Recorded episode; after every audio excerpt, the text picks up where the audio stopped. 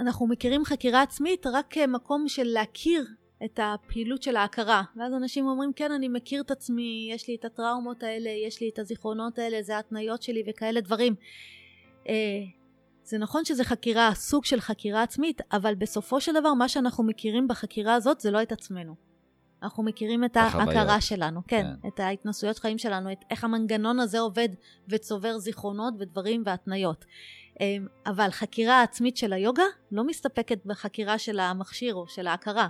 היא רוצה גם את החקירה של המודעות של הטבע האמיתי שלנו. אז אלה שני הרבדים של חקירה עצמית, ואחד הדברים שזה מביא אותנו, התרגול של הדבר הזה, אה, ביומיום, זה להתחיל להסתכל על התנסויות חיים, לא כרק, שוב, כמו שאמרתי, לנסות לעשות אותן נעימות, אלא להתחיל להסתכל עליהן ממבט חוקר, להגיד מה, מה הטבע של, הד... של ההתנסות, בין אם היא נעימה או לא.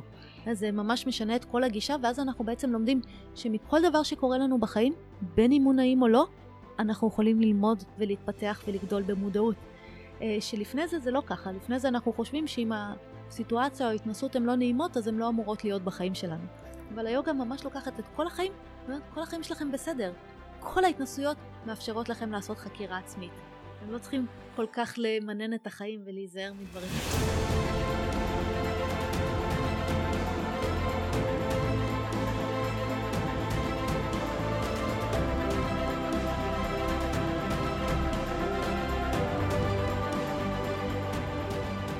תודה רבה לכל מי שמצטרף ומצטרפת לעוד פרק של מדברים חופשי. היום אני מארח את גלית לוין. היי גלית. איזה כיף לפגוש אותך פה. אני גם אגיד ש...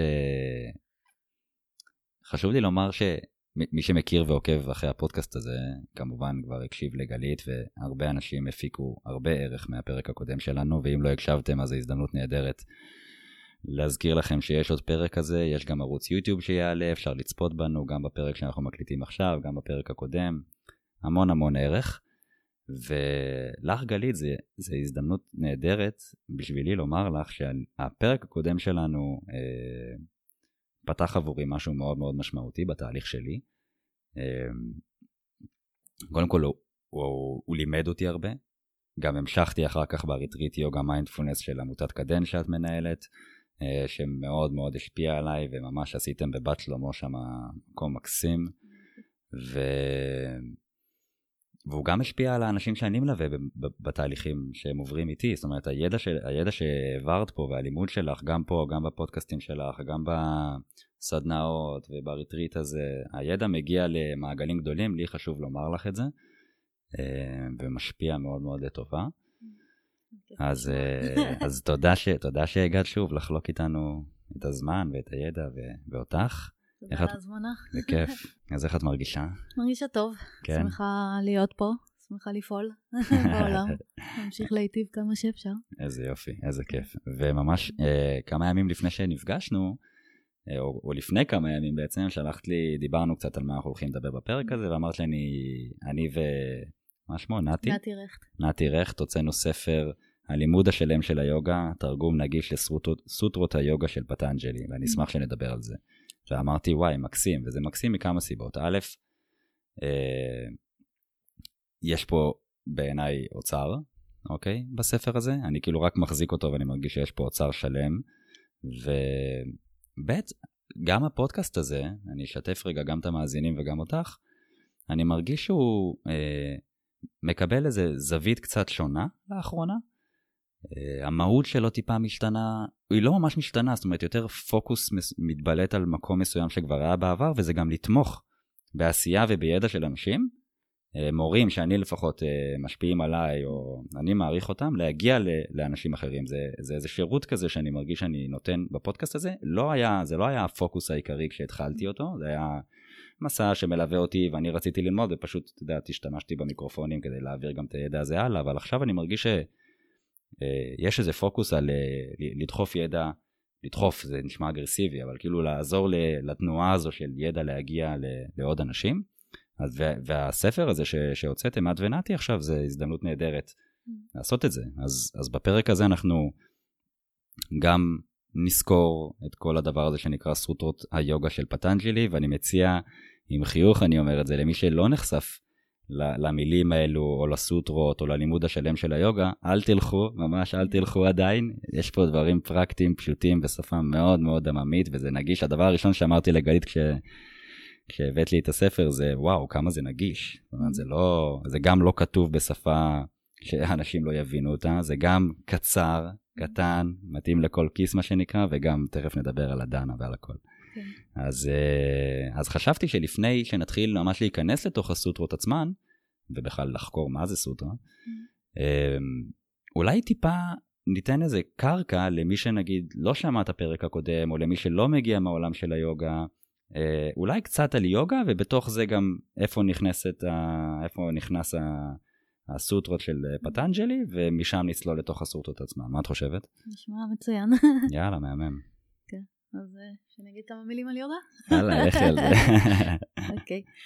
אה, אוקיי, אז אולי חשוב להתחיל להגיד שרובנו מכירים את הפן המאוד ראשוני של היוגה, שזה החלק של האימון הפיזי עם כל התנוחות וכל הנשימות, אבל אלה רק שלבים מאוד מקדימים וראשוניים של יוגה.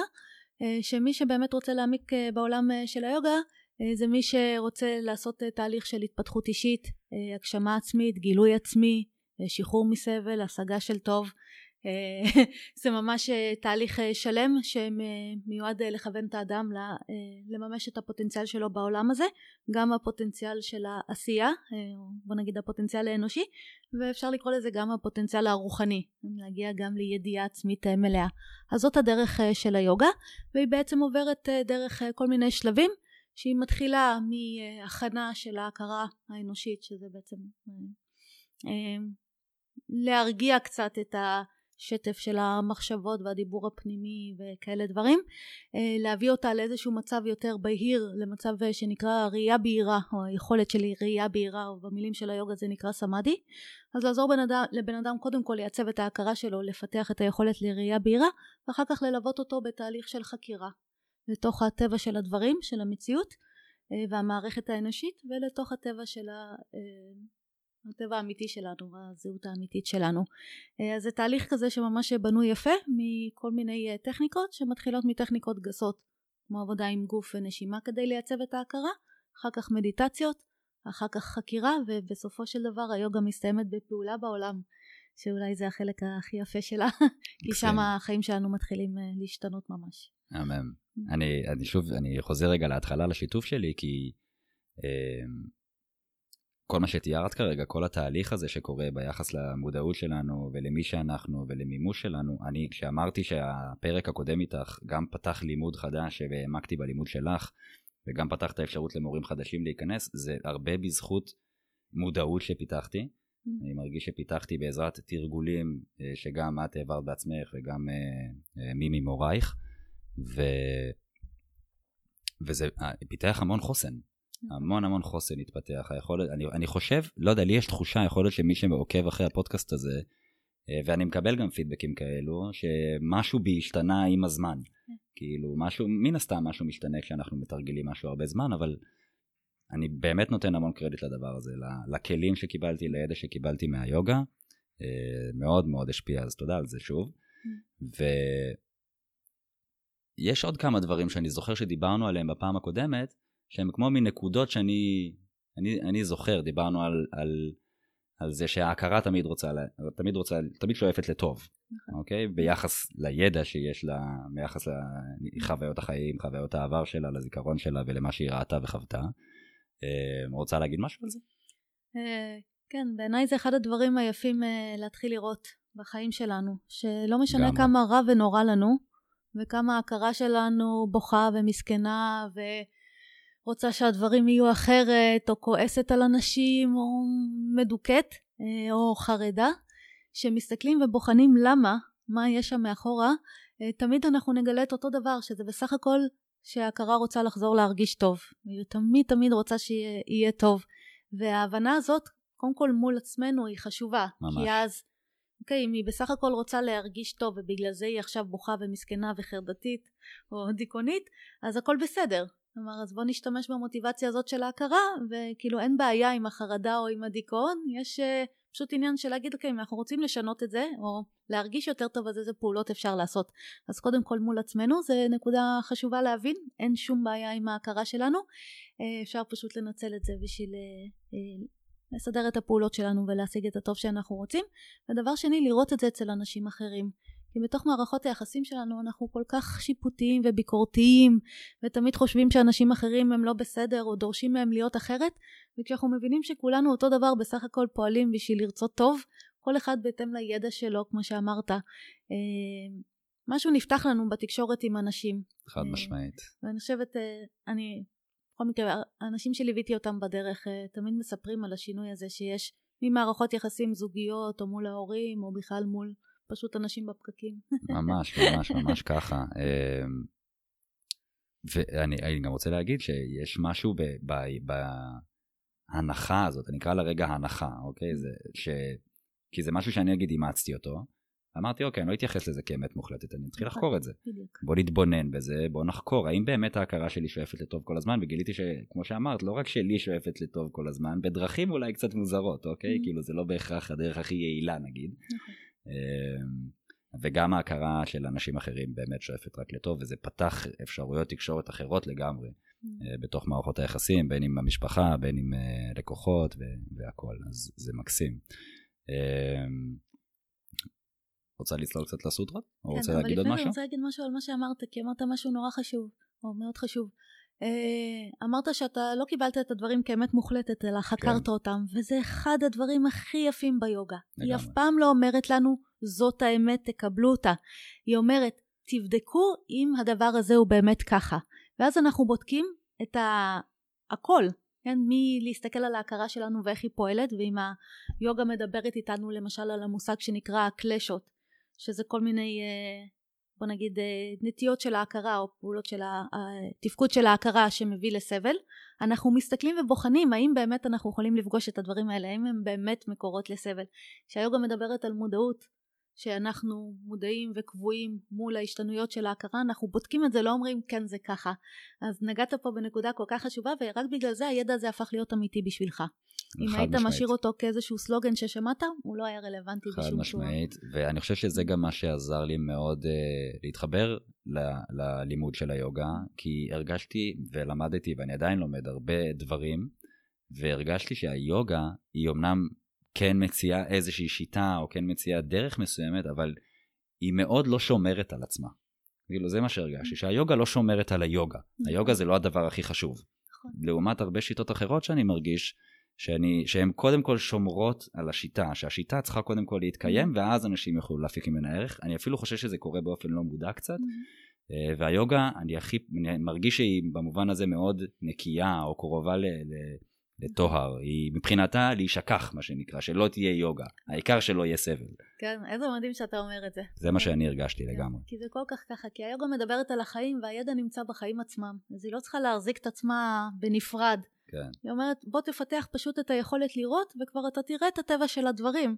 אנחנו לא צריכים להחזיק אותך בתוך איזשהו אמונות. מקסים. או אמיתות, כן. אז בעצם, ואז גם, ואז גם ציינו את זה שיש איזשהו דרך שלמה כזו של יוגה, שמחולקת לכל מיני יוגות כאלה. Mm-hmm. בואי, בואי רגע רק נזכור אותנו ממש בקצרה, ואז ניכנס לתוך הסוטרות mm-hmm. ולאיזה חלק בתוך הדרך השלמה של היוגה הן קשורות, ונתקדם משם. מעולה. אז אנחנו יכולים להסתכל על הדרך של היוגה כבנויה מחמש יוגות. שבעצם כל יוגה המטרה שלה זה להשיג, לבנות איזושהי יכולת, שביכולת הזאת אנחנו משתמשים בשביל לעבור לשלב הבא. אז אנחנו מתחילים ממה שנקרא הטה יוגה, שזה היוגה של האסנות והפרניאמות וכל התרגולים האלה המאוד פיזיים, שהמטרה שלהם זה קודם כל לייצר הכרה קצת יותר סטווית, שזה אומר הכרה יותר שקטה, יותר אה, בהירה, ולצמצם קצת את מה שנקרא רג'ס ותמאס, של ההכרה שזה התנועתיות שלה והערפול שלה. רגע, רק שאלה קטנה על זה. כאילו יותר, אה, אני פתאום, נכון יש אנשים שהרבה פעמים אומרים, אה, אני לא יכול לעשות מדיטציה, אני לא יכול להפסיק את המחשבות שלי, אני לא מצליח להפסיק את. המחשבות שלי. אני זוכר שכשהיו אומרים לי את זה, אני כאדם שהיה מלווה אנשים מאוד הייתי נבהל. Mm. לא, לא צריך להשיג את זה, לא צריך לעשות שום דבר, לא... יש כן איזשהו יעד של כן להרגיע את ההכרה, אבל זה לוקח זמן וזה לוקח תרגול, ואני חושב שהרעיון הוא לא להוריד מאנשים את הרעיון להגיע להכרה קצת יותר רגועה, אלא לתמוך בהם במסע הזה שהוא באמת יכול להיות מורכב, ל- לייצר קצת יותר שקט ולעבוד עם uh, תשומת הלב שלנו. איך, איך את רואה את זה? כן. אז uh, הרעיון הוא קודם כל לא להפסיק מחשבות, כן. כן? אלא זה נקודתית לייצר איזשהו uh, מצב של הכרה שיאפשר בעצם את השלב הבא שלה, שאנחנו רוצים ביוגה שזה החקירה, היכולת לראות. ואני מאוד אוהבת לדמות את זה למצלמה. אה, כי אם אני רוצה לראות תמונה מדויקת של המציאות אם אני רוצה שמצלמה תצלם לי תמונה מדויקת של המציאות אני צריכה שהיא תהיה יציבה ואני צריכה שהיא תהיה עם עדשה נקייה ואז היא תראה לי את המציאות כפי שהיא ואני אוכל לחקור אותה. אבל אם היא בתנועה והיא מלוכלכת אז היא תיתן לי תמונה מעוותת. אז אנחנו כולנו מתחילים עם הכרות שהן קצת תזזיתיות וקצת מעורפלות ומראות לנו יותר את עצמן מאשר את המציאות החיצונית כן? Mm-hmm. כולנו מכירים את זה אנחנו יכולים להיות במקום מאוד יפה ולא לראות אותו בכלל. אנחנו רק נראה את הקולות שעוברים לנו בראש.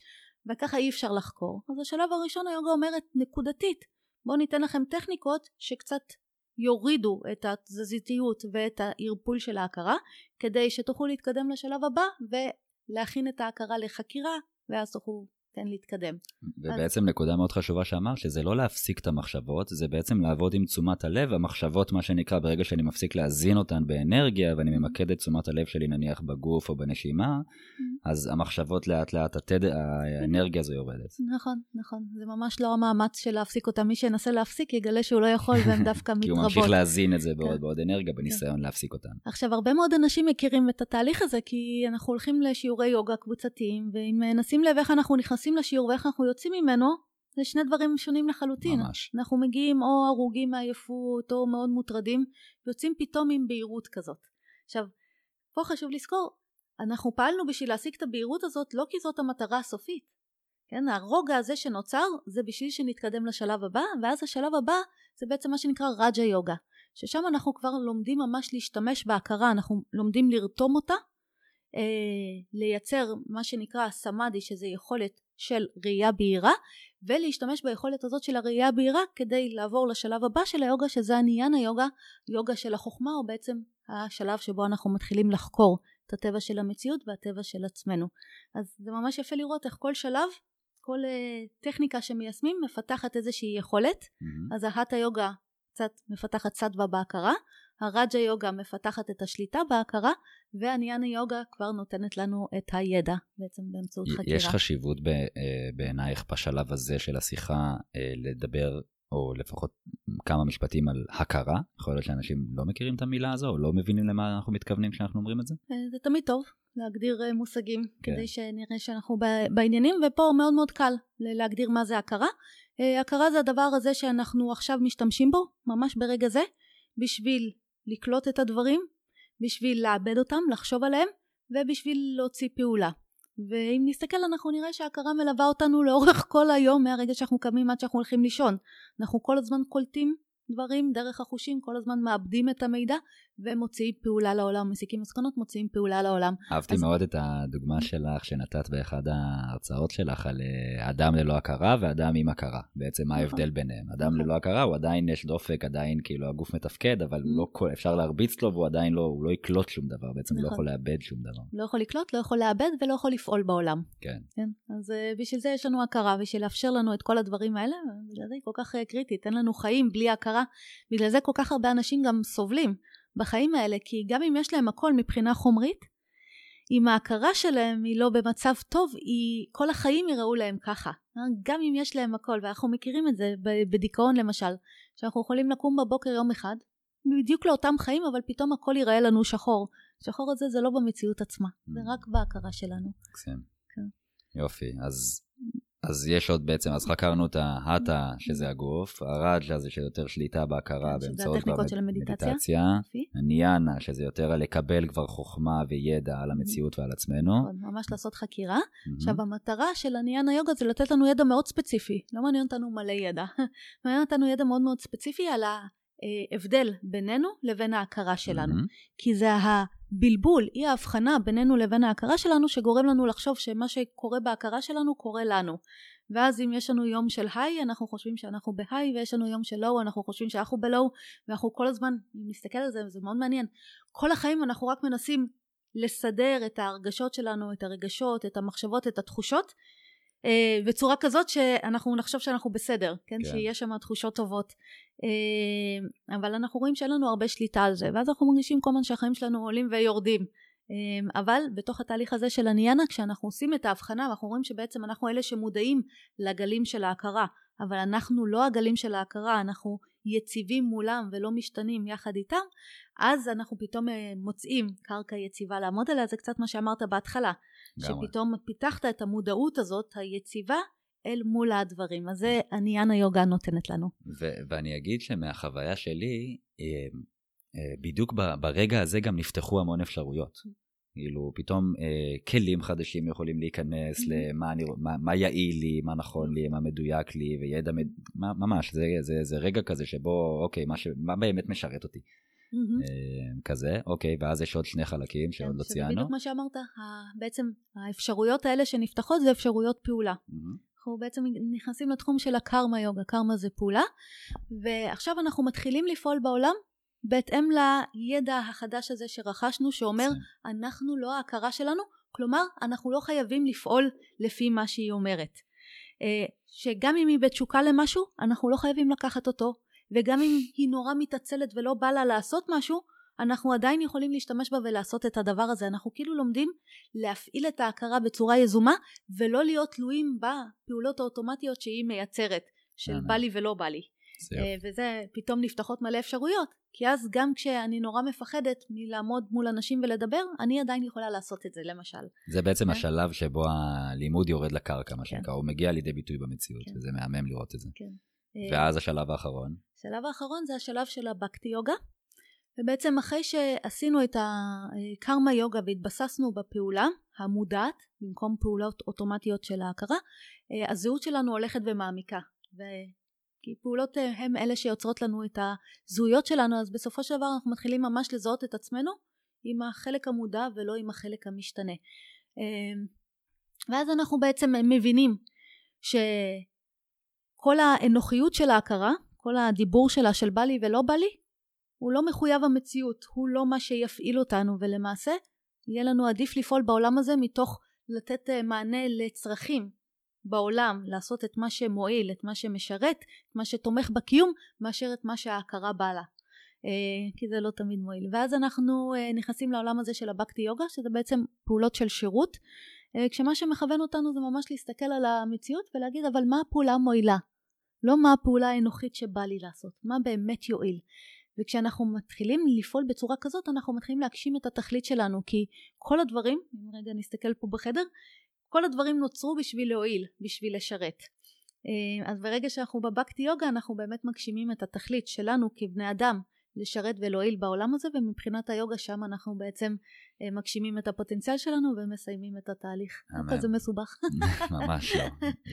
ועוד משהו שאני רוצה לשתף לגבי ההתנסות שלי בדרך הזאת בחוויה, וגם אשמח לשמוע את ההתייחסות שלך לזה, זה שזה נשמע מאוד ליניארי. אבל בתחושה שלי זה לא ליניארי, זה כאילו לפעמים אני מתרגל שירות, לפעמים אני מתרגל קצת יותר אנוכיות, לפעמים אני מתרגל, כאילו אני, אני מוצא את עצמי מדלג לפעמים, לפעמים אני חוזר להטה יוגה ולפעמים אני מוצא את עצמי בניאנה יוגה, זאת אומרת, זה, זה ככה אני חש בחוויה שלי את התהליך של, ה, של הדברים. אה, את, את מבינה מה אני אומר? כן, לגמרי, ואני מסכימה איתך, זה באמת, אנחנו נראה שיש מקומות מסוימים שבהם אנחנו כבר יכולים לפעול בשירות, חופשי. כן. ואז אנחנו נגלה שיש מקומות מסוימים ששם אנחנו בכלל עם התשוקות עוד של ההכרה וזה, ובכלל צריכים להרגיע אותה שנייה עם איזה תנועה או נשימה. כן. אה, ולפעמים, כן, זה תלוי מאוד בסיטואציות.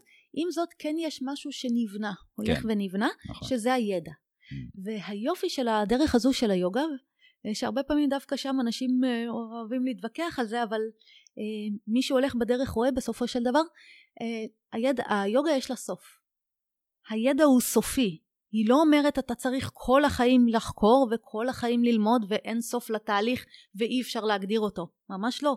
היוגה היא כל כך סכמטית וברורה והיא אומרת אם הגעת לשלב שבו אתה יודע מי אתה ואתה יודע מה ההכרה שלך ואתה יודע להפעיל אותה ולפעול בחופשיות ולא מתוך הפעולות האוטומטיות אז זהו, סיימת את הדרך. מי, ו... מה, מה המתנגדים אומרים לזה? מה זה הוויכוח הזה שאמרת? יש כאלה שלא... הרבה פעמים אני שומעת את זה, דווקא ממורים ליוגה, כן. שאומרים, לא, אין דרך מוגדרת, או אה, אין לאן להגיע, או אין סוף, תמיד אפשר עוד ללמוד, וזה, ל, ליוגה זה לא מדויק, ואם צריך הוכחות, נגיד, אה, חוץ מכן, כשאתה עושה את הדרך לבד, אתה תבין שבאיזשהו שלב אתה אין לך עוד לאן להגיע בידע חוץ מלפעול בעולם ולשרת. אמ, אבל אם צריך נגיד הוכחות של לא שאני אומרת או של החוויה האישית שלנו כשאנחנו הולכים בדרך אז גם פטנג'לי בסוטרות רושם את זה מאוד יפה הוא אומר מי שעשה את התהליך הזה הגיע לידיעה עצמית אה, סיים בעצם את, ה, את התהליך אה, סיים את החקירה העצמית מהמם. Mm. אז אולי זה באמת הזדמנות לצלול לתוך, ה, לתוך הסוטרות של פטנג'לי, mm-hmm. שאולי ניגע קודם במה תפקידן, מה זה בכלל, mm-hmm. זה מסמך, זה, זה, זה לוחות הברית, זה, זה תורה, זה מה, מה זה הדבר הזה, ו, ואז נצלול גם פנימה. אה, יאללה, לכי על זה. נחמד. הנה הספר, דרך אגב, מי שרואה אותנו ביוטיוב, הנה הספר. גם בסוף ניתן, אה, גם יהיו אה, לינקים וגם ניתן הסבר לאיך זה עובד בדיוק, ומי שרוצה ליהנות ממנו גם. כן. אז סוטרות היוגה של פטנג'לי זה טקסט עתיק, שכתב אותו בן אדם בשם פטנג'לי, והוא בעצם מרכז את כל הידע של היוגה בארבעה פרקים לא ארוכים. אה, שכל אחד מהם בנוי מסוטרות, בעצם משפטים קצרים. סוטרה זה משפט? כן, סוטרה זה משפט, משפט קצר שבעצם בא אה, ביחד בעצם כמו לחזור, אה, לחרוז את כל, ה, כל התורה של היוגה על רגל אחת. Mm-hmm. וזה מה שזה בא לעשות, וזה לא טקסט שהוא פרשני עם פרשנות או משהו כזה, הוא פשוט מציג את הדרך. בסנסקריט הוא אפילו קשה להבנה כי לקריאה כי אה, חסרות בו הרבה מילות קישור וכאלה דברים. אז אה, צריך לדעת צריך להכיר את הדרך של היוגה הרבה פעמים בשביל להבין את הסוטרות בצורה מדויקת. ומה שאנחנו רואים נגיד מה שיש היום תרגומים של הסוטרות אה, של הטקסט הזה זה בדרך כלל של אקדמאים של חבר'ה שלומדים סנסקריט באוניברסיטה ועושים כן מתרגמים את הטקסט ממקום מאוד אקדמי mm-hmm. ואז הרבה פעמים התרגומים הם עם מילים מאוד מסובכות וכל מיני דברים לא מובנים כי הם בעצמם לא הולכים את הדרך. הם לא יודעים כן להעביר את זה מהסוטרה לכוונה שלה. אה, ולאורך השנים אני הרגשתי מאוד את הצורך של תלמידים להנגשה של הטקסט לעשות איזה משהו שאפשר להבין אותו ולא חייב פרשנות של מורה או ספרים לא סתם הספרים הם תמיד כאלה עבים כן. כי הם עם מלא פרשנויות אמ, וזהו ואז אה, בעצם עשינו את הפרויקט הזה אני ונתי רכט אה, קראנו לו הלימוד השלם של היוגה כי ככה זאת הסוטרה הראשונה זה עכשיו הלימוד השלם של היוגה כן? אז זה כבר מבהיר מאוד מה זה הטקסט ומה שהנחה אותנו בתרגום זה להשתמש במילים מאוד מאוד פשוטות לתרגם את הכל לעברית לא להשאיר מושגים לא ברורים אמ, ואפילו לא להיות לגמרי נאמנים לסנסקריט אבל להיות לגמרי נאמנים לתהליך של היוגה. ואז בעצם הקריאה היא הרבה יותר uh, מובנת ועוד משהו מעניין שעשינו בטקסט uh, שמרנו על הסדר של הסוטרות לא שינינו אותו אבל שמנו להם כותרת לכל uh, קבוצה של סוטרות שמנו שמדברת על, על אותו נושא שמנו uh, כותרת. ואז מאוד מאוד ברור מה קוראים עכשיו כלומר זה עושה מין סדר כזה בקריאה. אז, אז איזה נושאים באמת הספר סוקר או, או אולי הסוטרות עצמן? כן אז זה, אפשר רגע להסתכל על זה למשל זה, יש ארבעה פרקים, אז הפרק הראשון זה פרק על ראייה בהירה. Mm-hmm. פטנג'לי מסביר מה נדרש על מנת ללכת בדרך היוגה השלמה. ואז אה, למשל הוא מתחיל, אם נסתכל אה, בעמוד 10 אתה יכול לראות, מהי יוגה. ועכשיו הוא מתחיל את הלדבר, אתה הלימוד השלם של היוגה, היוגה מתרחשת כאשר גלי הכרה מגיעים לחדילה. במצב זה הרואה מתגלה בטבעו האמיתי, בכל מצב אחר הרואה מזוהה עם גלי הכרה. אולי, אולי, אה, כאילו עולה לי פתאום, באמת מהי יוגה? כאילו, המילה יוגה, mm. מהי יוגה? כן. הרבה פעמים מתרגמים את המילה כן, יש כל מיני... יוגה uh, כאיחוד, כן. ואז מדברים על התהליך כתהליך של איחוד, אבל למעשה הפירוש המילולי של המילה יוגה זה לרתום. Mm. ואז אה, הרעיון של לרתום זה בעצם אנחנו רותמים את ההכרה שלנו, אה, לשרת אותנו באופן מכוון, באופן יזום או מודע, כדי בעצם לעשות את כל התהליך הזה של החקירה והפעולה בעולם והשירות וההגשמה של התכלית שלנו. אז אני אוהבת להסתכל על זה כעל אה, לרתום. אה, וזהו, ואז הנה ארבע סוטרות שמדברות באופן כללי על מהי יוגה. אה, ולמשל אני רק אראה לך איך, אה, כמה זה נחמד נגיד הסוטרה המספר 4 אומרת בכל מצב אחר הרואה מזוהה עם גלי ההכרה אז אם נעבור לסוטרות הבאות אז עכשיו פטנג'לי מפרט מה הם גלי ההכרה אז ככה בעצם כל פעם זה מוביל אותנו לנושא הבא. עכשיו איך זה אה, איך זה מתקשר או בא לידי ביטוי בתוך חמשת השלבים של היוגה בתוך דרך השלמה של היוגה? זאת אומרת הסוטרות האלה הן אנחנו נמצא אותם בתוך אחד השלבים, או שהם סוקרים את כל השלבים? זו שאלה מצוינת. סוקרות. בעיקרון הטקסט נחשב כטקסט קלאסי של רג'ה יוגה, כלומר של השלב השני. עכשיו, איך אנחנו יודעים שהוא לא השלב הראשון, ההטה יוגה? כי אין פה שום אזכור לשום תנוחה. אין פה שום תנוחה, שום נשימה, שום אסנה. שום דבר. וואלה. שום דבר. אה, הוא כבר, הטקסט מתחיל עם אנשים שההכרה שלהם היא יחסית כבר בסדר. עכשיו, יש לזה משמעות אני זוכר ששמעתי אותך פעם אומרת שהחלק של הגוף הוא החלק האחרון שהתפתח ביוגה, למרות שהוא החלק הראשון, מתוך זה שהמורים ראו שיש צורך, כי אנשים עם הכרה יותר מדי תזזיתית אמרו בוא בוא תעשה פה איזה כלב מביט מטה איזה חצי שנה ואז בכלל נתחיל לדבר. נכון. כזה, אבל במקור לא היה צורך בכלל נכון. בתנוחות גוף בשביל להרגיע את ההכרה, או בנשימה, ההכרה הייתה הרבה יותר רגועה ממה שהיא היום. נכון, אפשר לדמיין את החיים בהודו פעם. חבר'ה חיו ביער, הכל היה בסדר, הם מראש כבר חיו חיים סאטבים. כן. לא היה את כל המרוץ הזה וכל הדברים, לא היה גם את הקשר החזק הזה לגוף כמו שיש במערב, שזה בעיקר המוטיבציה שלנו, כלומר איך אנחנו נראים וכמה אנחנו יפים וחזקים. אה, אז היוגה עצמה לא הייתה צריכה את החלק הזה של ההטה, אבל אז עם ההתפתחות של התרבות המערבית וההידרדרות. זה, קטע לד... זה קטע רק אה, לדמיין עולם כזה, כמו שאת מתארת, שאנשים פחות היו עסוקים בעצמם, פחות היו עסוקים בגוף. לאחרונה אני גם נחשף לכל מיני, אה, לארכיאולוגיה מאוד מאוד עתיקה, mm. או לפחות לעיתונאים שמציעים אפשרויות חדשות לגבי הידע שיש לנו להיסטוריה של האנושות. ואני פתאום חושב על זה שמה, כאילו, מה היו עושים פעם? היו, היו יושבים ומסתכלים על הכוכבים נראה לי כל היום, או מתבוננים בנשימה כל היום, כאילו לא, מה היו עושים? לא היה טלוויזיה, לא היה סמארטפונים, לא היה וואטסאפ, היה כאילו צריך לצאת לצוד, ומשהו שזז בשמיים בצורה מוזרה, בואו ננסה ללמוד את הדבר הזה. כן, ומה שמעניין, שהטקסט הזה הוא יותר מאלפיים שנה, אה, עדיין כבר שם היה סבל. כלומר, כן. מעצם החיים, גם אם אין לך כלום ושום מחויבות והדבר היחיד שאתה צריך לעשות זה להביא אוכל לילדים, עדיין החוויה היא חוויה של סבל, והיה צורך באיזושהי אה, דרך. מה ההגדרה שלך לסבל? או אה, מה ההגדרה של פטנג'לי לסבל? איך היוגה מתייחסת לסבל? כן, הסבל הוא חוויה, פרשנות מנטלית, אפשר אה, לומר, שאפשר להסתכל על זה בשני רבדים. אחד, זה ברובד של מה שנקרא דוקה. מילה דוקה שהפירוש המילולי שלה זה צמצום של המרחב הפנימי.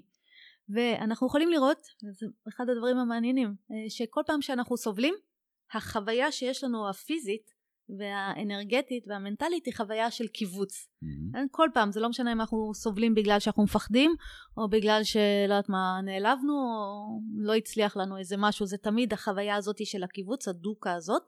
אז יש את הסבל הזה בעצם, פשוט העובדה שאנחנו מתכווצים. אמ, אבל היוגה מטפלת לא בסבל הזה. כלומר, היא יודעת שהדוקה הזאת, הקיבוץ הזה הוא בלתי נמנע. אי אפשר לחיות חיים שהם יהיו רק בהתרחבות ובנועם. כן? תמיד אנחנו ניפגש, אה, נפגוש סיטואציות שיעשו לנו קיבוץ. אז היא אומרת, לא עם הסבל הזה אנחנו נעבוד, אלא עם הסבל שהוא הפרשנות של הדוקה. כלומר, של אה, בסופו של דבר אנחנו מגיעים להבנה שגם כשאנחנו מתכווצים ולא נעים לנו ולא נוח לנו ואנחנו נורא סובלים פה, אם אנחנו רואים את ההבחנה בינינו לבין כל התופעה הזאת, אנחנו לא נסבול מהתופעה הזאת. כלומר, זה הסבל של הסבל שהיוגה מטפלת בו. זה, הסבל זה מהסבל. זה נקודה מאוד חשובה, כן. כי בעצם היוגה לא מציעה איזו חוויה קבועה. אה, בגוף שלנו או במציאות, כן. אלא היא, וזה משהו שמאוד מאוד חשוב להגיד, כי הרבה מאוד אנשים נוטים להיכנס לתוך תהליכים של התפתחות וריפוי, מתוך איזה רצון או כוונה להשיג איזושהי חוויה גבוהה, ואז כשהם עצובים, או כשהם mm. כואב להם, או כשלא מצליח להם, זה מייאש אותם, mm-hmm. כי הייתה להם גם ציפייה עכשיו שאני עושה איזשהו תהליך, אז אני לא אמור לפגוש יותר אכזבה או חרדה או פחד או אהבה או הצלחה. אז, אה, אז זו נקודה מאוד מאוד חשובה, בעצם היוגה אומרת, יש חיים ויש סבל. Mm-hmm. בואו, זה כאילו, זה המצב, בואו לא ננסה לשנות את, את טבע הדברים, מה שנקרא. בדיוק, בדיוק. אתה עלית פה על נקודה מאוד uh, חשובה, כי היוגה באמת, היא אומרת, בוא, אין מה לשנות את מה שיש, יש מה ללמוד איך הדברים הם. כן. אז תלמדו שבלתי נמנע שבחיים האלה אתם כל הזמן תתכווצו ותתרחבו. אבל עם זאת אתם אלה שמודעים לקיבוץ וההתרחבות, אז פה יש לכם קרקע יציבה לעמוד עליה. אבל מי שמנסה באמת לחיות כל הזמן רק בהתרחבות יגלה שהוא צריך כל הזמן את הגירוי הבא שיעשה לו נעים, בגלל זה אנשים לא מפסיקים ללכת לסדנאות של התפתחות אישית וכל מיני דברים כאלה, כן? רק בגלל שכל פעם הם צריכים להרים מחדש את החוויה של הלב הנפתח כן. והדברים האלה, אבל היוגה לא מעניין את הלב פתוח. היא יודעת שלב נפתח ונסגר כל הזמן, זה לא, אין לו טבע קבוע. ממש, הגוף שלנו מוכיח לנו שהתרחבות וקיבוץ הן אה, בדיוק. בלתי נפרדים. בדיוק. עכשיו, הם פשוט לא חייבים להיות מקור לסבל, כשיש לך ידע מדויק לגביהם. אוקיי, בואי נחזור לסוטרות. איך היית רוצה להמשיך נגיד כן. אה, לזכור את הסוטרות? איך, לא, איך נראה לך הכי יעיל? כן, אז אני רוצה רק להתייחס למשהו שעוד דיברנו מקודם, אז אמרנו שזה טקסט קלאסי של רג'ה יוגה, אבל למעשה הוא לא מדבר רק על רג'ה יוגה, הוא מדבר על הניאנה יוגה, הוא ממש נותן פה פרק שלוש למשל, זה פרק של חקירה. זו מילה מאוד מעניינת שהם משתמשים בה שנקרא סמיאמה, יכולת הפעלה מלאה של ההכרה או מיומנות מלאה בהפעלה של ההכרה. ועכשיו תראה מה הם אומרים, מה פטנג'לי אומר, אומר אוקיי עכשיו שיש לכם את היכולת להפעיל את ההכרה בצורה כזאת שהיא תיתן לכם ידע מדויק על הדברים ולא ידע סובייקטיבי, לא רק את הרעיונות שיש לה אלא באמת תראה לכם איך הדברים הם, אתם יכולים לחקור הכל. ואז הוא מדבר על חקירות שהן לא קשורות ליוגה בכלל הוא אומר דברים כמו אם תסתכלו על התנועה של הירח תבינו את התנועה של הכוכבים אם תסתכלו על זה תבינו את הכוח של הפיל כל מיני דברים שלא קשורים mm, בכלל ליוגה אה, למה הוא אומר את זה? כי הוא רוצה להראות בעצם עד כמה זה בסך הכל עניין של שימוש בהכרה, זה משהו מאוד יומיומי. וואו, מקסים. אבל בתוך זה הוא אומר, אבל מי שרוצה לעשות את התהליך של הגשמה עצמית, של mm. שחרור מסבל, של זה, צריך להשתמש בהכרה שלו בשביל ל... לרכוש את ההבחנה בינו לבין ההכרה, או בין המודעות להכרה. זאת אומרת, זה מבחינת היוגה כאילו הידע הכי חשוב. בדיוק. יש גם כוכבים, בדיוק. ויש גם אה, עץ, איך שהוא נכון. גדל, ויש גם זה, אתה יכול... אני, אני מאוד uh, מתחבר לזה, כי אני מרגיש שדיברתי על ארכיאולוגיה ועוד ידע, ואני לא אתחיל אה, להעלות פה את הקהל ואותך לגבי עוד דברים שמגיעים אליי, אבל לגמרי נפתחה כאילו היכולת, או התפתחה, או נפתחה, או התפתחה היכולת לקבל ידע, להתבונן בדברים ולראות לראות בעצם. וזה כן. גם, יש בזה משהו בעיניי מאוד מעודד, כי אני החוקר, אני לא תלוי שמישהו יבוא ויגיד לי מה יהיה האמת שלו, מה אני צריך לעשות, מה נכון, מה לא נכון. אני הופך להיות המדען במעבדה, אני מסתכל על הדברים, ומעצם ההתבוננות אני, יש לי ידיעה פנימית אמיתית, ואני לא רק משחזר ומשכתב, וזה דיברנו על זה מקודם בהקשר של הבדיקה והחקירה העצמית, שאתה לא לוקח כמובן מאליו את מה שאומרים. נכון מאוד, אז זה ממש בונה לנו את היכולת. אז יש פה הרבה ניאנה יוגה, והוא נוגע גם בקרמה יוגה, אה, באופן מאוד מאוד אה, פשוט, הוא אומר, אה, בשלב הזה בעצם הפעולות שמבוססות על האוטומטים של ההכרה, של תשוקה ותחייה, בא לי לא בא לי, הפעולות האוטומטיות האלה שהיום מנחות את החיים שלנו חדלות, ובעצם אנחנו מפתחים את היכולת של פעולה מודעת בעולם אז זה מה שהוא נוגע מבחינת הקרמה לא מרחיב על זה הרבה מאוד והבקטי זה ממש כזה אה, משתמע בתוך הסוטרות כן בתהליך של ההגשמה אבל זה לא הדבר הדומיננטי. דווקא הטקסט שמדבר כן על השלבים המאוחרים או המתקדמים של קרמה יוגה ובקטי יוגה זה אה, הבאגavad גיתא mm. שהוא טקסט יפה בפני עצמו שאני מקווה גם שנוציא אותו בקרוב אה, ספרון. יש לכם גם uh, קורס שקניתי אותו, רכשתי אותו והתחלתי לצפות mm-hmm. בו, מקסים. כן, יש גם את הקורס של פטנג'לי, שאפשר uh, גם פה בספרון למצוא uh, בסוף את הלינק לרכישה של הקורס. כן. אנחנו גם נשים בתיאור. Uh, יש כאילו, הספר כן מציע הנחיות מסוימות, או רק uh, ידע מסוים, או נקודת מבט מסוימת? זאת אומרת, יש פה גם הנחיה? כן, יש פה לגמרי אה, הנחיה. אה, למשל, מבחינת הטכניקה של הרג'ה יוגה, אה, אז הוא אה, מגדיר או כן, פורס את כל השמונת אברי היוגה. אה, מה שנקרא, איך אנחנו אה, בעצם מתחילים mm. לפתח את השליטה בהכרה, את המיומנות של ה... בהפעלה של ההכרה, ואז הוא מונה את כל שמונת אברי היוגה שזה ימה וניאמה, זה ויסותים שאנחנו עושים בחיי היומיום שלנו פשוט לוקחים קצת אחריות על ההכרה מתחילים לפעול בדרכים קצת אחרות עדיין מאוד מאוד פשוטות או מתחילים לשים לב לדברים פשוטים רק בשביל להתחיל בכלל לבנות מערכת יחסים אחרת עם ההכרה שלנו. נראה לי שכדאי קצת להיכנס לזה לא? כן, זאת אומרת כדאי קצת לציין כן. את, בעצם ציינת את שמונת אברי היוגה בעצם כשאת אומרת איבר למה את מתכוונת?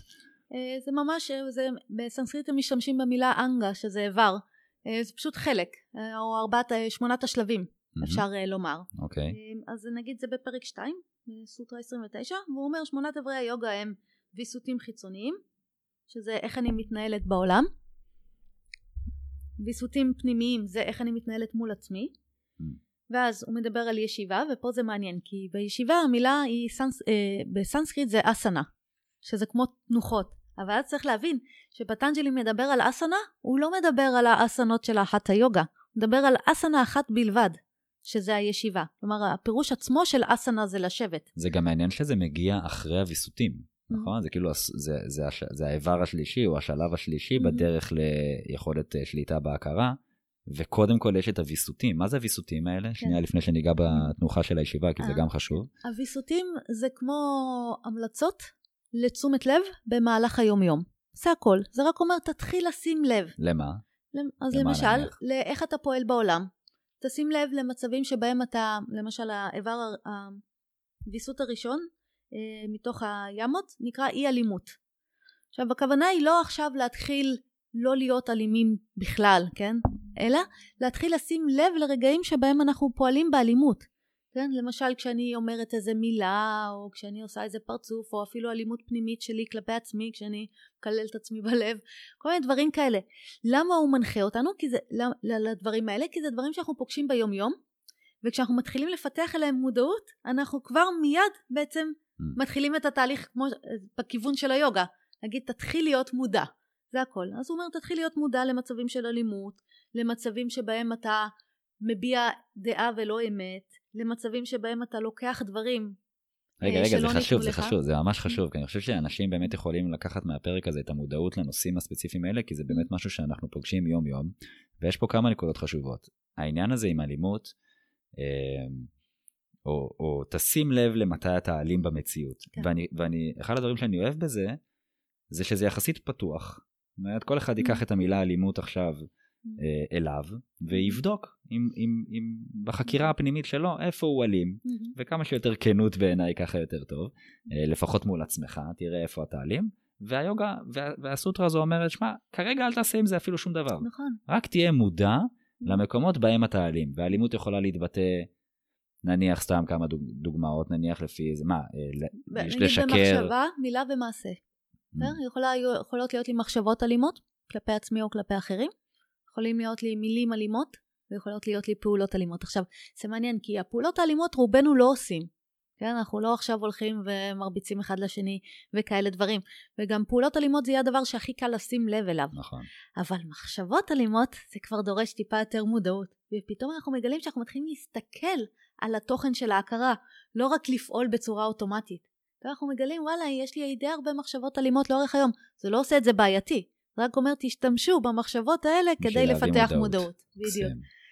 אה, אז, אז, אז אוקיי, אז, אז יש אלימות. למשל אי אלימות, אמת, אמת זה נחמד, זה להגיד, אה, אנחנו חושבים שאנחנו דוברי אמת, כן. אבל וואי, אני, פה- אני חייב כן. להגיד שהמודעות פה נתנה לי בוקס בבטן, כן? כאילו, כן, בהקשר הזה, כי הייתי בטוח שאני אמיתי ואמת, ואחד הדברים המעניינים שקרו לי כשהמודעות שלי למתי אני דובר אמת ומתי אני לא דובר אמת, אה, גרמו לי להגיד, אה, אוקיי, לא רק שקיבלתי סטירה כי אני רואה עד כמה אני לא דובר אמת במציאות, תכף ניגע במה זה, באמת אמת, אלא גם עד כמה, ושיפרתי את זה, והמודעות באמת נקטע המון המון מניירות, אלא עוד כמה יש. זה, זה כאילו, זה, יש עוד אין סוף עד שאני אהיה באמת צינור נקי כן. וטהור של אה, אמת נקרא לזה, אבל זה, זה אפילו בהודעות שאני כותב לאנשים לפעמים. מה קורה, איך אתה, אני יכול להגיד להם סבבה, כשבתכלס אני מרגיש חרא. אה, זה בלהגיב ממקום שהוא אה, עם המון המון חשיבות עצמית, מה חושבים עליי, ואני צריך להחזיק איזה תדמית, אם זה לקוחות, והמון המון פעמים אני פוגש את זה שאני לא דובר אמת. וזה שוב מילה כזו שאנשים יכולים לקחת לחקירה הפנימית שלהם, ולא לחכות שאני אגיד להם זה אמת וזה לא אמת, ואל תשקרו וכל מיני דברים כאלה. זה כל אחד וההתנסות שלו. מקסים. זה מאוד יפה. Uh, בעיניי כל התרגולים האלה הם תרגולים מאוד מאוד חזקים, הם מיד מביאים למודעות, ואני אגיד פה משהו על האמת, זה לא רק ההבחנה בין אמת לשקר, אלא אחד הדברים המעניינים, ההבחנה בין אמת לדעה. אנחנו חושבים. שאנחנו דוברי אמת, אבל למעשה אנחנו דוברי דעות. כן. כשאני אומרת איזה מזג אוויר יפה או איזה טעימה הפיצה, אני אומרת את הדעה שלי. אני לא אומרת שום דבר לא על מזג האוויר ולא על הפיצה. לא רק זה, אה, גם אנשים הולכים ואומרים, אני כזה, אני אומר את האמת בפנים, אני אומר, לא, אתה לא אומר את האמת בפנים. אתה אומר את הדעה שלך בדיוק, בפנים. כן. יפה. עכשיו, זה מאוד מעניין למשל לראות במערכות יחסים, עד כמה זה שאנחנו חושבים שאנשים אומרים אמת, שאנחנו אומרים אמת ושאנשים אומרים אמת, כמה קונפליקטים זה מייצר במערכות יחסים, אז אנחנו כל הזמן דואגים מה כן. חושבים עלינו, מה אנחנו חושבים על אחרים, כן? כאילו יש בזה איזושהי אמת. כן. אבל כשאנחנו מבינים שבסך הכל בשיח בין אנשים זה הכל רק עניין של שיתוף של דעות, פתאום יש מקום. אז אני יכולה לשמוע את הדעה שלך ואתה יכול לשמוע את הדעה שלי ואנחנו לא חייבים להסכים. כן? זה כבר הופך להיות שיח. אה, זה ממש ההבדל בין תפיסה סובייקטיבית לתפיסה אובייקטיבית. וכשהיוגה מדברת על אמת, אמת זה לא משהו שצריך להחזיק וזה לא משהו שצריך להילחם עליו וזה לא שייך לשום בן אדם. אמת היא בדברים עצמם. בטבע של הדברים זה האמת שלהם, הטבע של הדברים שלהם, לא מה אני חושבת עליהם. רוצה לתת איזה דוגמה קטנה רק למשפט האחרון, כדי שהוא אולי יהיה קצת יותר ברור, מה הכוונה באמת, כשהיוגה מתכו- מתכוונת לאמת? נגיד, ניקח את הספר הזה. כן. האמת של הספר הזה, יש לו אמת אחת. הוא אובייקט זמני ומשתנה, Hmm. כן? אבל אני יכולה להגיד, וואי, זה ספר נפלא, זה הספר הכי טוב בעולם, ואני חושבת שזה אמת. כשאמרתי את זה, כבר אמרתי דעה. זאת אומרת, זה לא על הספר עצמו, זה הידע של יש לך בדיוק. על הספר עצמו, וזה לא הספר. בדיוק. והאמת על הספר זה שהספר הזה, הוא, הטבע שלו הוא זמני, חולף בדיוק. ומשתנה, יש זה לו פרק... בספר עצמו. כן, זה הוא לא בסוף אליי. יעבור, או הוא יעבור נכון. שינויים, וגם הוא יתלכלך, והוא יתכמת, והוא Mhm. ייקרא. מקסים. נכון. אז, אז, אז אה, יש זה פה, ה- מה זה אי גניבה? כי זה נשמע כן. די אה, אין טריוויאלי. גניבה, כן, אז זה, זה לא רק העניין של לא לגנוב, זה אה, להתחיל לשים לב מתי אנחנו לוקחים דברים שלא ניתנו לנו. עכשיו תחשוב ביום יום, מתי אנחנו לוקחים דברים שלא ניתנו לנו. אנחנו יכולים להתייחס לזה גם בתור שיווק ב- בתוך עסקים, נכון? אנחנו כאילו מפעילים מניפולציות הרבה פעמים על אנשים כדי שייתנו לנו את הכסף שלהם, Mhm. אבל כן, אם אני מסתכל על המצפן הפנימי שלי ועל יושר, אני יכול להתייחס לזה גם כאני לוקח משהו שלא נתנו לי. כן, כן, למשל. אבל אני לא יודע, אני פתאום מתלבט אה, לגבי כן. זה. אה, בואו ניקח דוגמאות יותר פשוטות. למשל, אה, לגנוב לאנשים זמן. כן? לקחת זמן למישהו שהוא לא בהכרח נותן לנו. לפעמים אנחנו עושים את זה, מעניין. או תשומת לב, או מחמאות. Mm, כן? הכנתי ארוחת ערב ועכשיו אני רוצה שיגידו לי תודה. זה לא ניתן לי. תשומת כן? לב, זה נקודה או חשובה. סתם לעבור ליד חצר של מישהו ולקחת תפוזים. אז זה לא ניתן לי, אני לקחתי את זה. אז פתאום להתחיל לשים לב פשוט לרגעים האלה שאנחנו לוקחים דברים שלא ניתנו לנו. זה לא אומר שאסור, Mm, כן? ובשום אה, זה להגיד אה, לא אמרתם תודה, או לבקש תודה. אבל זה לפחות, שוב. הביא אותי למודעות. כן. זה הכל. אז זה האי גניבה. תנועה אל עבר המטרה, מה כן. זה אומר? נראה לב המטרה זה מאוד מעניין, כי זה המילה לוודא בסנסקריט... שבעצם הפעולה שלך יעילה ביחס למה שאתה רוצה להשיג. כן. עכשיו, מה שמעניין זה שהפירוש, המילה בסנסקריט נקראת ברמצ'ריה. ברמצ'ריה זה תנועה אל עבר ברהמן. כלומר, זה תנועה אל עבר התכלית שלנו. אה, ואז הרבה פעמים לקחו את המילה הזאת, את הברמצ'ריה, את התרגול הזה, ואמרו, זה תרגול של סיגופים. זה הסתגפות. וואלה. כן. זה לא לעשן ולא לשתות ולא לאכול ולא לעשות סקס ולא זה, מלא מלא סיגופים, כדי שזה ייקח אותך לעבר המטרה שלך. אמ, אבל היוגה היא לא סגפנית, למרות שהרבה פעמים מפרשים את הברמצ'ריה בצורה כזאת. למעשה זה בא להגיד בדיוק מה שאמרת, תתחיל לשים לב שהפעולות שלך לוקחות אותך למטרה שלך. אז אם עכשיו המטרה שלך זה לרדת חמש קילו, אז תתחיל לשים לב שכשאתה פותח את המקרר, האם הפעולה הזאת זה פעולה ב- ב- שלוקחת אותך לכיוון המטרה או לא. או אם המטרה שלך זה, לא יודעת מה, להתחיל להתפתח מקצועית במשהו. תסתכל אם לקום ב-12 בצהריים זה לוקח אותך לכיוון המטרה. אז זה שוב רק. עניין של מודעות. כי הוא אומר, כי מה פטנג'לי אומר? אנחנו עושים אינסוף פעולות ביומיום. תשתמשו בהם בשביל לפתח מודעות. אפילו רגע, אני חושב שכמה דקות לפני שאת הגעת לכאן, אה, קיבלתי פתאום איזה, איזושהי הודעה שממש תפסה אותי, כאילו לקחה את התשומת לב שלי למקום אחר לגמרי, ואני שמח להגיד שיש לי את היכולת היום להחזיר את ההכרה שלי ולהתמקד במשימה שעומדת מולי כרגע, אני סומך על זה גם. אה, אבל יכול להיות שמה שאני שם לב זה אולי לא לפתוח את הטלפון ולהיכנס לוואטסאפ כל כך צמוד ל- לרגע שבו אני נגיד זה פעולה שלא בהכרח מקדמת אותי לעבר המטרה שלי. וזה עדיין קורה אז אני מודע לזה אז אני אשתמש בזה בתור אה, נכון. אה, מודעות מקסים. נכון. אה, וזהו, ואז האחרון זה אי חמדנות. חמדנות זה לקחת יותר ממה שאנחנו צריכים. כן? וגם פה זה מתחיל להתחיל להסתכל כמה נעליים אנחנו צריכים שיהיה לנו בארון, כמה צלחות אוכל אנחנו צריכים לקחת. כן, כמה זה, ואנחנו מגלים כמה ההכרה שלנו היא כל הזמן חמדנית, היא תמיד רוצה עוד. אתמול ראיתי אה, כתבה על אה, קריסטיאנו רונלדו, שחתם בקבוצה בערב הסעודית, בתמורה לחוזה פסיכי, במונחים של, אה, גם במונחים שלו, אה, כאחד שהיה מרוויח מאות מיליונים כל שנה, ומה שמשך אותי זה אפילו לא הסכום כסף שהוא מקבל, זה הארמון שהוא הולך לחיות בתוכו. איזה בריכת שחייה, סופר, שלוש מסעדות, שפים פרטיים, אה, משהו כזה.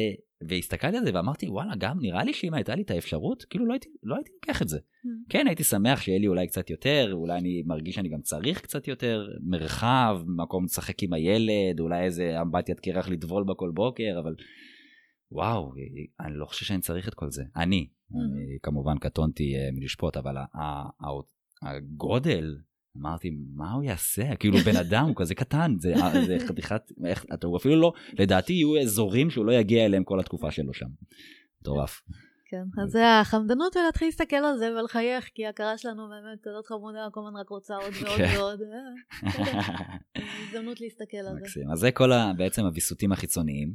בואו נדבר קצת על הוויסותים הפנימיים. כן, אז הוויסותים הפנימיים הם ניקיון, שביעות רצון, מאמץ, חקירה עצמית וראיית המהות. אה, ופה זה ממש איך אנחנו מתנהלים קצת ביום יום שלנו. אז הרעיון של ניקיון זה להגיד, אה, תתחיל לשים לב, למשל איפה אתה שם דברים. משהו נפל, אתה מחזיר אותו למקום. אה, יודעת מה, זה לייצר, הניקיון הוא בעצם מוביל לסטווה, לבהירות הזאת. תתחיל לשים לב לדברים האלה. ואני מאוד אוהבת את התרגול הזה, כי אני זוכרת בצעירותי, הבית שלי היה נראה כמו, הדירות שגרתי בהן היו נראות כמו ההכרה שלי. הכל היה מבולגן. זה הכל. בדרך כלל ככה, לא? כן. כן. ואז התחלתי לתרגל את זה, את הניקיון, ופתאום בגד, במקום לשים אותו על הרצפה, לשים אותו במקום, ולא יודעת מה, לנקות את המטבח בסוף יום. והרגשתי, עד היום אני משתמשת בזה, כן? שאני עושה את הפעולות האלה, זה לא רק מביא למודעות, אלא גם לבעצם ניקיון של ההכרה. זה אחד התרגולים היפים. ממש, אני גם שם לב לזה, אה, בבית שלי, גם כחלק מהלימוד שלך.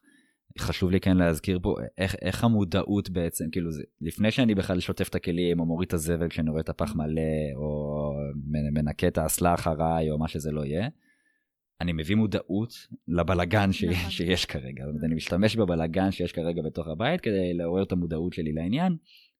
לתפיסתי ולתפיסת היוגה, אני מניח שברגע שאני אראה את זה, יהיה לי מאוד קשה להתעלם מזה, אז אני אעשה משהו, וגם היוגה...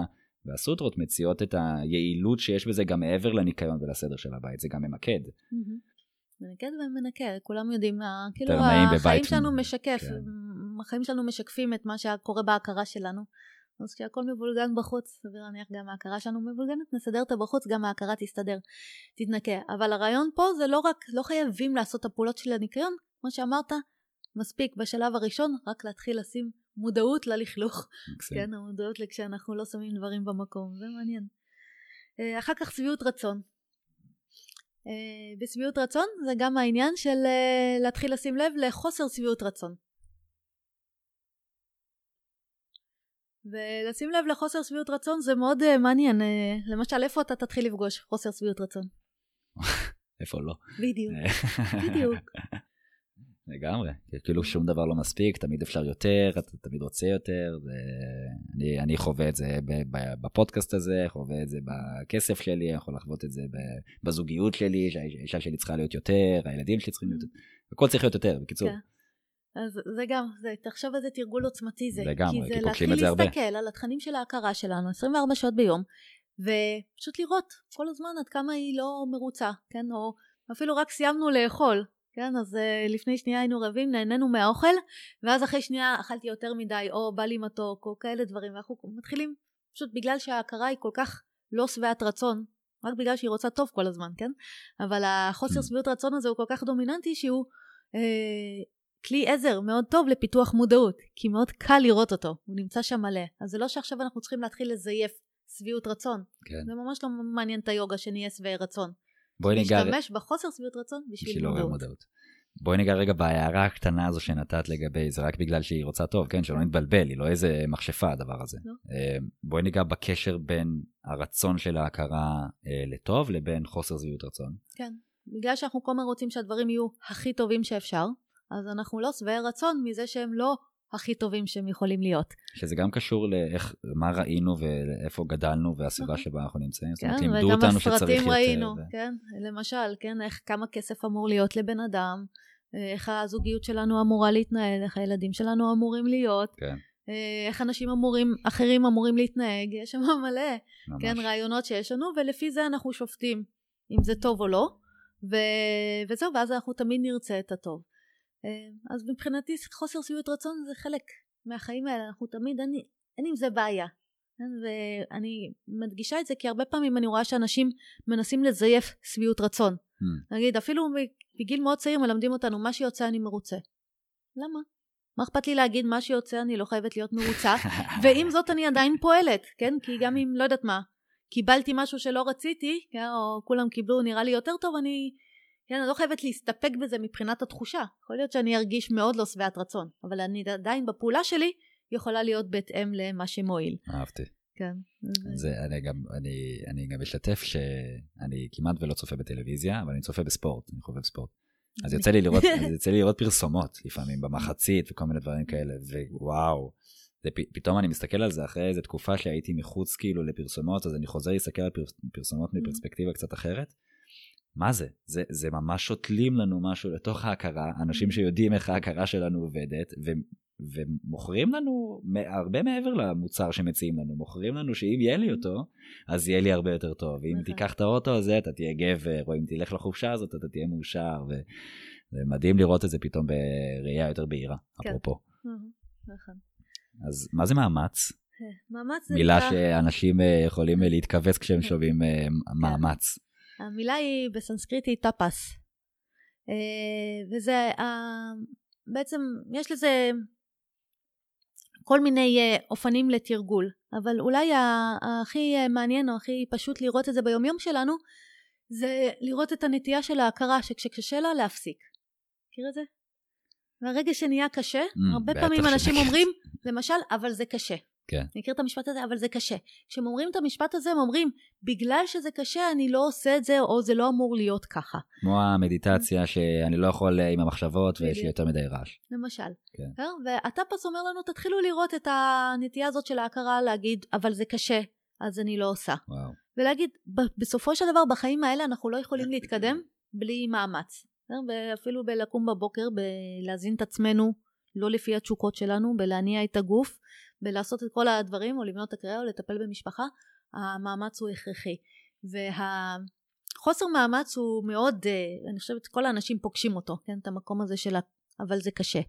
אה, וזהו, ואז זה פשוט שוב הזדמנות לפתח מודעות, גם אם אנחנו עדיין לא פועלים עם מאמץ, לפחות התחלנו לראות את הנטייה של ההכרה, לא לרצות להתאמץ. הייתי, הייתי שם את זה גבוה בתרגול, כי זה גם משהו שאני גם בחיים שלי רואה אותו, או יותר נכון, זאת אומרת עדיין רואה אותו, אבל זה היה ממש מקור לתרגול מאוד משמעותי עבורי, כי ראיתי כמה אני זז. גם מה זה כשקשה, אני פוגש שם משהו בדרך כלל הרבה יותר עמוק מרק מאמץ, יש גם פחד שאני פוגש פה מכישלון, ומה חושבים עליי, ומה יגיד, הרבה דברים שאני פוגש שם, ואז אני בוחר ללכת. אה, הנטייה לפרק, לברוח, לפרוש, לוותר. אז המודעות, אז יכולתי לפגוש את זה המון, כמו, כמו הניקיון, כמו חוסר שביעות רצון, זה, זה קורה המון, גם אני רואה את זה אצל אנשים, אה, כן, ואני מתחבר למה שאת אומרת. אתה לא יכול בלי להשקיע את האנרגיה הזאת, אתה לא יכול להתקדם בלי להשקיע איזושהי אנרגיה בצעד אותו אתה רוצה לעשות, אז המילה מאמץ מת- מתחברת לי כן. לזה. ואני רוצה רגע להתייחס לעוד דבר מאוד יפה שאמרת, אמרת קשה לפגוש רגשות, נכון? כן. קשה. זה ב... אה, אחד התרגולים הנוספים של הטאפס זה בדיוק זה, זה להתחיל ללמד אותנו שאנחנו יכולים להיות בחוסר נוחות ולהיות בסדר שם, שאנחנו לא חייבים שכל פעם שלא נוח ישר להפוך את זה לנוח. כן. ואז אנחנו ממש לומדים להיות עם פחד, להיות עם כעס, להיות עם ביקורת ושיפוטיות, ובתוך תרגול אפשר להנחות את הטאפס ממש כמו תרגול של מדיטציה, להעלות בכוונה את הרגשות הקשים האלה וללמוד לשהות איתם עד שאנחנו, אה, עכשיו למה אנחנו עושים את זה? כי כל עוד אנחנו לא נהיה מוכנים להסתכל עליהם, כן, כל פעם שאני מפחדת אני מפסיקה את הפחד או את החרדה, או, אה, אני אף פעם לא יודעת את הטבע האמיתי של זה. ואז הטאפס הוא Mm. מאפשר לנו, הוא נותן לנו את הכלים, אה, תפגשו את זה רגע כן. ותסתכלו על זה וסוף סוף תוכלו לחקור את זה ואז אנחנו מגלים שגם פחד ועצב ודיכאון וחרדה כל הדברים האלה הם בסך הכל אובייקטים גם זמניים ומשתנים שאנחנו יכולים להיות מודעים אליהם והם שונים מאיתנו. חד משמעית. אה, אז הטאפס הזה לוקח גם למקום הזה, להיות מסוגלים להיות בחוסר נוחות. הכל אני, בסדר. אני, ממש. אני אגיד שאני אה, נעזר, יש לי כלי שאני נעזר בו בשביל לפתח את מה שדיברת עליו עכשיו, וזה הקור. אני משתמש בקור, כן.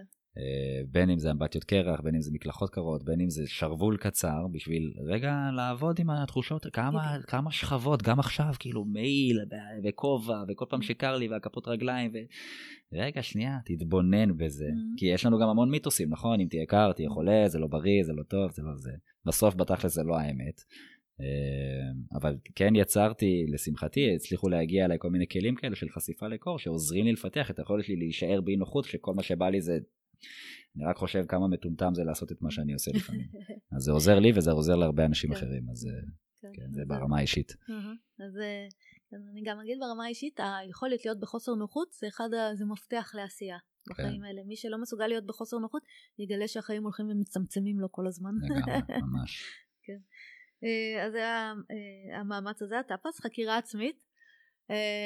חקירה עצמית זה להתחיל שוב להסתכל על ה... אה, על הטבע או על הסיטואציות ש- שמתרחשות מתוך מקום של חקירה ולא מתוך מקום רק ששוב מנסה כן לסדר את החיים ולעשות אותם אה, נוחים ונעימים. אז אנחנו מתחילים בחקירה עצמית. אפשר uh, להסתכל על זה כשני רבדים. אחד זה חקירה של שלנו של המערכת הזאת. uh, הגוף האנרגיה וההכרה ולהתחיל להבין איך הן עובדות. uh, והחקירה העצמית הנוספת זה החקירה של המודעות בעצם שזה הטבע האמיתי שלנו. עכשיו מה שמעניין זה שהרבה פעמים אנחנו מכירים את ה... אה, אנחנו מכירים חקירה עצמית רק כמקום של להכיר את הפעילות של ההכרה ואז אנשים אומרים כן אני מכיר את עצמי יש לי את הטראומות האלה יש לי את הזיכרונות האלה זה ההתניות שלי וכאלה דברים אה, זה נכון שזה חקירה, סוג של חקירה עצמית, אבל בסופו של דבר מה שאנחנו מכירים בחקירה הזאת זה לא את עצמנו. אנחנו מכירים את ההכרה שלנו, כן, כן, את ההתנסויות חיים שלנו, את איך המנגנון הזה עובד וצובר זיכרונות ודברים והתניות. אמ, אבל חקירה עצמית של היוגה לא מסתפקת בחקירה של המכשיר או של ההכרה, היא רוצה גם את החקירה של המודעות של הטבע האמיתי שלנו. אז אלה שני הרבדים של חקירה עצמית, ואחד הדברים שזה מביא אותנו, התרגול של הדבר הזה, אה, ביומיום זה להתחיל להסתכל על התנסויות חיים לא כרק, שוב, כמו שאמרתי, לנסות לעשות אותן נעימות, אלא להתחיל להסתכל עליהן ממבט חוקר, להגיד מה, מה הטבע של, הד... של ההתנסות, בין אם היא נעימה או לא. אז זה ממש משנה את כל הגישה, ואז אנחנו בעצם לומדים שמכל דבר שקורה לנו בחיים, בין אם הוא נעים או לא, אנחנו יכולים ללמוד ולהתפתח ולגדול במודעות. אה, שלפני זה זה לא ככה, לפני זה אנחנו חושבים שאם סיטואציה או התנסות הן לא נעימות אז הן לא אמורות להיות בחיים שלנו.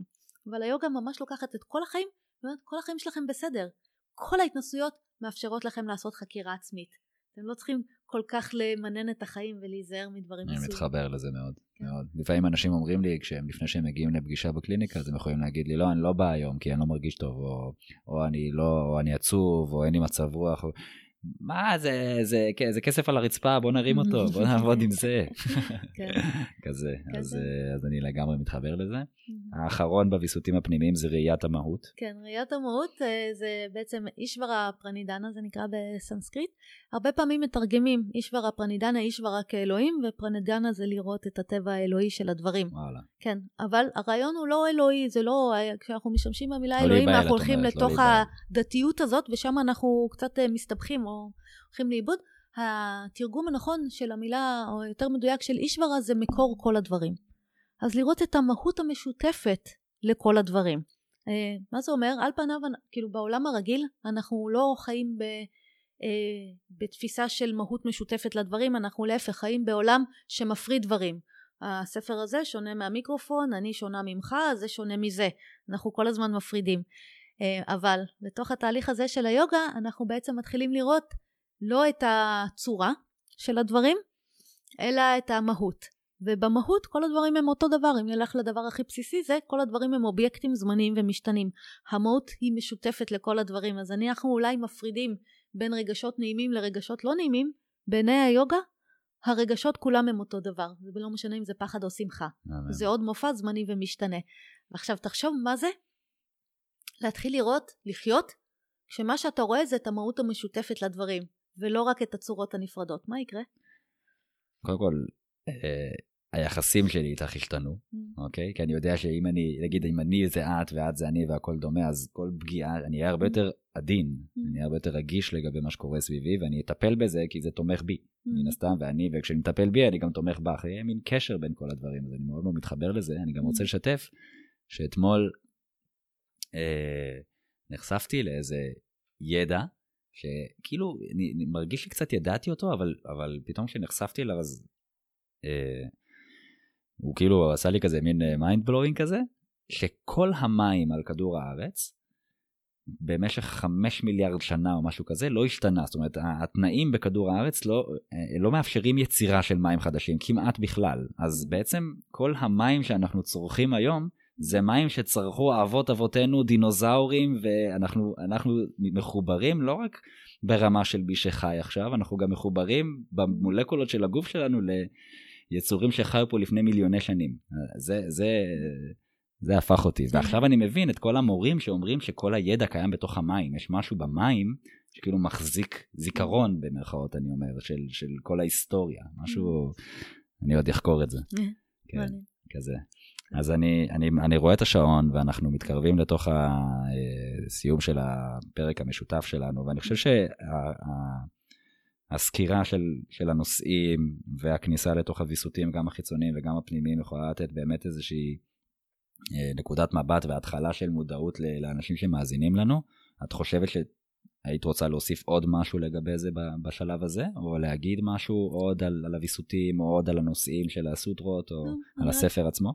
כן, אני אגיד בהקשר הזה של שמונת אברי היוגה, שזה באמת אה, הכל כל כך מסודר. דיברנו על שניים בעצם. כן, בדיוק. התחלנו רק את ההתחלה, אבל אם שאלה שלך הייתה איזה טכניקות הוא נותן, אז זה ממש ממשיך. הוא אומר אחר כך, אה, או כשאתם בעצם רוצים לפתח את המיומנות של ההפעלה של ההכרה, אז אתם צריכים לשבת בצורה נינוחה. זה, זה האיבר השלישי. כן, אתם צריכים כן. שהנשימה תהיה רגועה, זה האיבר הרביעי, הפרנאיאמה.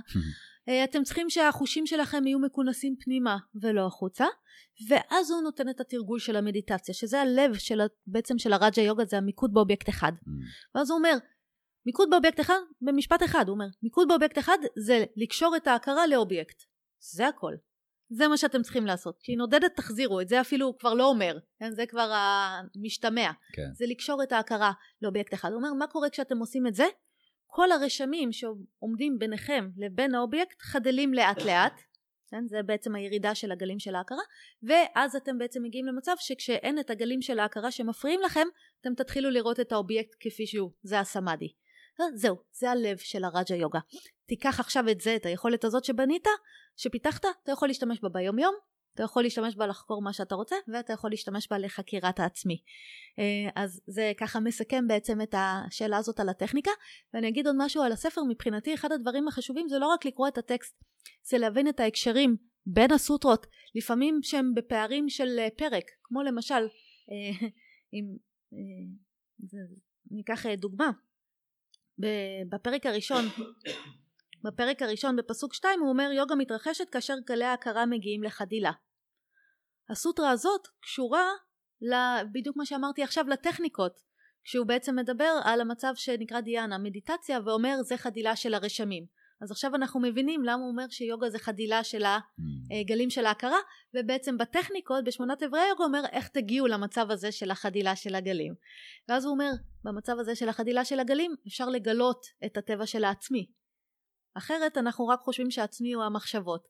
ששם... את אותו רעיון הוא מביא בפרק שלוש, הוא אומר עכשיו תחקרו את הטבע של מעולה. העצמי. שזה שוב חוזר לדוגמה של המצלמה, שאנחנו רוצים כן. להסתכל על הדברים דרך עיניים מאוד מאוד בהירות, ולא דרך פילטרים שצבועים, כמו ידע שיש לנו על העץ הזה, או על החיים, או על מה זה נעים, או על מה זה נוחות, ועל מה זה פחד, ואנחנו רוצים להסתכל על הדברים בצורה מאוד מאוד נקייה.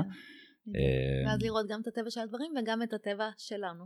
עכשיו, אני רק רוצה להדגיש, משהו אחד לפני סיום ונגעת בו אה, לגבי הישיבה, כי זה גם משהו שאני מרגיש, המדיטציה עצמה, כי זה גם משהו שאני מרגיש שיכול להגביל אנשים או להפחיד אנשים בהקשר של להתחיל לתרגל מודעות, אה, שכולם מנסים, אה, את יודעת, להיות מאוד נזירים באופן שבו הם יושבים, עם, עם גוף שאולי אפילו לא מתאים לזה בכלל. ויש משהו בהנחיה המאוד מאוד פשוטה שזה לשבת, אה, נכון? זה, זה לא חייב להיות על ונינוח. הרצפה, זה לא חייב להיות בישיבה מסוימת, זה שיהיה, ש- שיהיה נוח אפילו, כי גם כן. ככה התרגול הוא איזשהו מאמץ, אז בואו נייצר תנאים שבהם אנחנו יכולים לעשות את זה בצורה נכון. יחסית נעימה. נכון, וזה הגאונות של פטנג'לי, שאומר, הישיבה צריכה להיות יציבה ונינוחה, כדי שתוכלו לעבוד עם ההכרה שלכם בחופשיות. כי אם לא יהיה לכם יציב ונינוח בגוף, אתם תהיו עסוקים כל הזמן בגוף ולא תוכלו לעבוד עם ההכרה. כן, זה הכל, והדברים הם כל כך פשוטים, זה היופי של הטקסט הזה, מהמם. ובכלל של הדרך של היוגה. יופי, כן. אני ממש אה, שמח על השיחה הזו, וגם פה אני צריך להפעיל אה, את המודעות שלי כדי להישאר פה כשהגנן פה אה, ליד אה, מושך אותנו כל הזמן. אז uh, תודה על התרגול הזה. יש משהו נוסף שחשוב לך לומר בהזדמנות הזו למי שמאזין וצופה בנו? לסיום? אה, אני רק אגיד שהיה לי מאוד מאוד מעניין לשמוע אותך ואת החוויות שלך מהיישום של הדרך, מהמם. כי זה בדיוק מה שקורה, מה שאת הדברים שתיארת, שאתה פשוט פיתחת יכולת שעכשיו יכולה לשרת אותך בכל דבר אה, ביומיום. ממש. אה, וזה אני רוצה להביא למאזינים שלנו, של להבין, כן, שזה בסך הכל יכולות שהן אפילו לא רוחניות, הן יכולות כל כך, לא יודעת מה, בסיסיות של החיים האלה, כן. ללמוד להפעיל את ההכרה שלנו, אה, ללמוד לכוון את תשומת הלב לאן שאנחנו רוצים, להיות מודעים להשתנויות שלה, אה, לפעול בחופשיות בעולם. אז אה, גם אם אתם לא רוחניים בטבע שלכם או לא מחפשים תהליך רוחני, כן, היוגה עדיין בשביל, אה, בשביל כולנו, כי היא פשוט מאפשרת לנו להכיר את עצמנו יותר טוב ולפעול בחופשיות בחיים ולהשיג את המטרות שלנו. ממש ככה. אז אני זה- גם, זה אני גם מציע חשוב. לאנשים, לי יש תחושה, אני לא שמעתי את הפרק הראשון שלנו מאז ששחררנו אותו, אבל לי יש תחושה שאם אנשים ילכו להאזין לפרק הזה ו- וירגישו אפילו את האנרגיה בהקשר של מה קרה בשמונה חודשים, אולי אפילו יראו את מה שקרה מבחינת הפודקאסט הזה בשמונה חודשים, אז, אז הם יבינו עוד יותר את מה שאמרת עכשיו, אני לגמרי מתחבר לזה, החוויה האישית שלי היא מאוד מאוד משמעותית, וכמו שאת אומרת, זה פתח אותי לחיים עצמם. במובן הזה, זה לא קידש אותי ליוגה ולתהליך, אלא זה, זה נכון. נתן לי המון המון כלים כדי להתמודד בהמון אזורים שבהם לא יכולתי להיות בעבר. נכון. אז, אז תודה על זה ותודה על היוגה ותודה על הלימוד, והספר הלימוד השלם של היוגה, אה, תרגום נגיש לסרוטות היוגה של פטנג'לי, שנגענו באמת בקמצוץ Mm. אה, מתוך, אה, מתוך החוכמה הזו. אה, זמין, איפה הוא זמין? כן, אז הוא זמין גם באתר שלנו, אה, וגם אה, בכל מיני נקודות כאלה שאפשר לבוא לקחת משם, אם זה במרכז שלנו בבת שלמה, בבית היוגה בראשון ובחמד של נתי רכט, ועוד אה, ירושלים וכל מיני כאלה, אפשר למצוא גם אה, באתר וגם בפייסבוק שלנו אה, את הציון של המקומות. שלנו, שלנו זה עמותת קדן. כן, עמותת אה, קדן. כן. אה, ואחד הדברים היפים זה שבעצם כל ההוצאה לאור של העמותה היא תמיד הוצאה לאור שעובדת בדנה, כל אחד נותן אה, כפי יכולתו, אז אפשר אה, לקחת את הספר ואז אה, לסרוק את הברקוד ופשוט אה, כן לתת את התרומה עבור ההוצאה לאור, ובצורה כזאת אנחנו יכולים להנגיש את הידע לכל מי שרוצה. בשבילי זה אחד הפרויקטים היפים שאנחנו עושים השנה, אה, ובקרוב יצאו עוד אה, טקסטים, אה, גם פרשנות לסוטרות. אה, גם אה, חוברת מיינדפולנס וכל מיני דברים אה, מהמם. טובים נוספים. אני מקווה. אני גם מקווה, ותודה רבה על כל העשייה שלך, ותודה רבה שהגעת היום, ואני מקווה. שהיה אה, מלא בערך גם למאזינים, תתמכו גם בספר הזה, גם בעמותת קדן, שעושה באמת דברים מקסימים. אה, וגם בספר הזה, שהוא, אני, אני התאהבתי בו, באמת, נשבע מהרגע הראשון, התאהבתי בו, ברגע שנגעתי בו, הוא קטן, הוא קליל, וזהו. תודה רבה. נפלא, המון המון תודה. תודה רבה. תודה.